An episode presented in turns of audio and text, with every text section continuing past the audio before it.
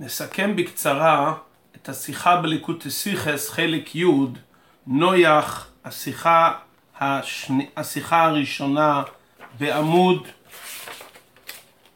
19 בפרשתנו נאמר שהקדוש ברוך הוא ציווה לנוח צוהר תעשה לתיבה מבאר רש"י מה הכוונה צוהר תעשה לתיבה הסבר אחד יש אומרים חלון הסבר שני ויש אומרים אבן טובה המאירה להם צריך ביור איך הספיק חלון אחד או אבן טובה אחת להאיר תיבה גדולה שמורכבת ממדורים, קינים, נפרדים רבים. שאלה שנייה, מה התועלת בקיום של חלון? הרי רש"י מבאר בפרשתנו שהמאורות שבתו כל ימי המבול, ומחוץ לתיבה שרר חושך מוחלט. גם אם נפרש ששביתת המאורות הייתה רק במהלך 40 ימי ירידת המבול, ולאחר מכן חזרו המאורות להעיר, עדיין עלינו להבין במה הוארה התיבה במשך 40 יום אלו. הביאור בזה, ציווי הקדוש ברוך הוא על עשיית התיבה לא נועד להיות תיאור מפורט על כל מרכיבי התיבה. פרטים רבים במבנה התיבה הם מובנים מאליהם, ולא היה צורך בציווי מיוחד עבורם, כמו למשל מכסה התיבה. והוא הדין בענייננו. מובן מאליו שהתיבה הייתה צריכה להיות מוארת, ובוודאי הכין נוח כמות מספקת של שמן, נרות וכדומה כדי להאיר אותה. משמעות הציווי צוהר תעשה לתיבה הוא שיש להכין מקור אור נוסף מלבד האור הבסיסי והמובן מאליו.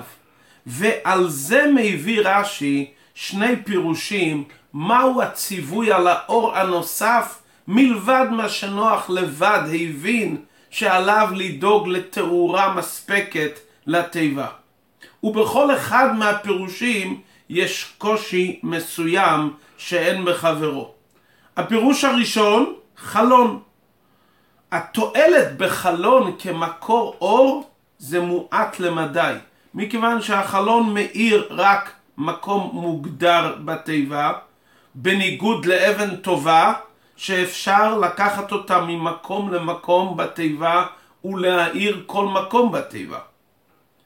דבר נוסף, אם זה חלון, לפי הפירוש הראשון, עדיין צריך ביאור מה האיר את התיבה במשך הארבעים ימים הראשונים בהם שבתו המזלות והיה חושך מוחלט מחוץ לתיבה.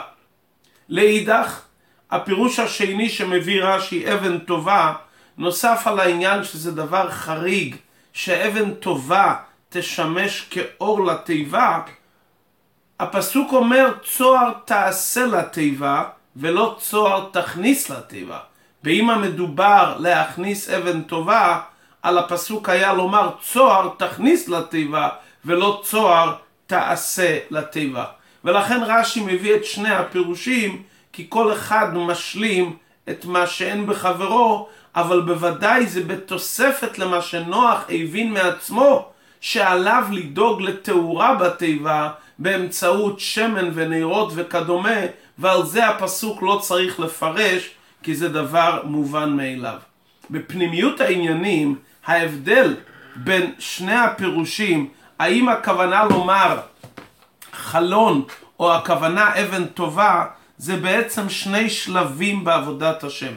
השלב הראשון בעבודת השם זה לגלות את האור האלוקי שלמעלה מהטבע.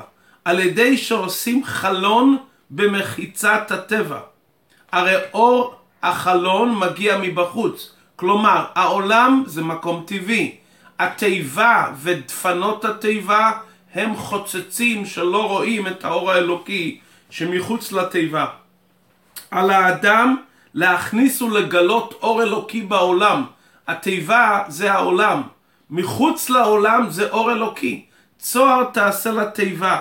עלינו לעשות חלון במציאות הטבע כדי לראות את ההשגחה הפרטית בענייני העולם, ולפעמים רואים בזה השגחה פרטית עוד יותר מאשר אלו שנמצאים באוהלה של תורה.